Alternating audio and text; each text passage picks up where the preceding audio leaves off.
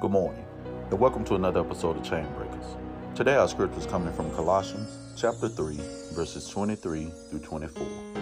Work willingly at whatever you do, as though you were working for the Lord rather than for people. Remember that the Lord will give you an inheritance as your reward, and that the master you are serving is Christ. You know, to work willingly at whatever you do as though you were working for Christ, that means that you are always on assignment. Don't make the mistake of thinking that it's just a job or he or she is just another person.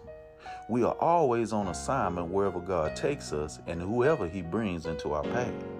Assignment is defined as a task or a piece of work that's appointed to an individual as part of a job or course of study. That means God appointed you for it because you were equipped to fulfill it, or because it's something He wants to teach you through it. But whatever the reason may be, remember you're doing it for God. God bless you and have a great day.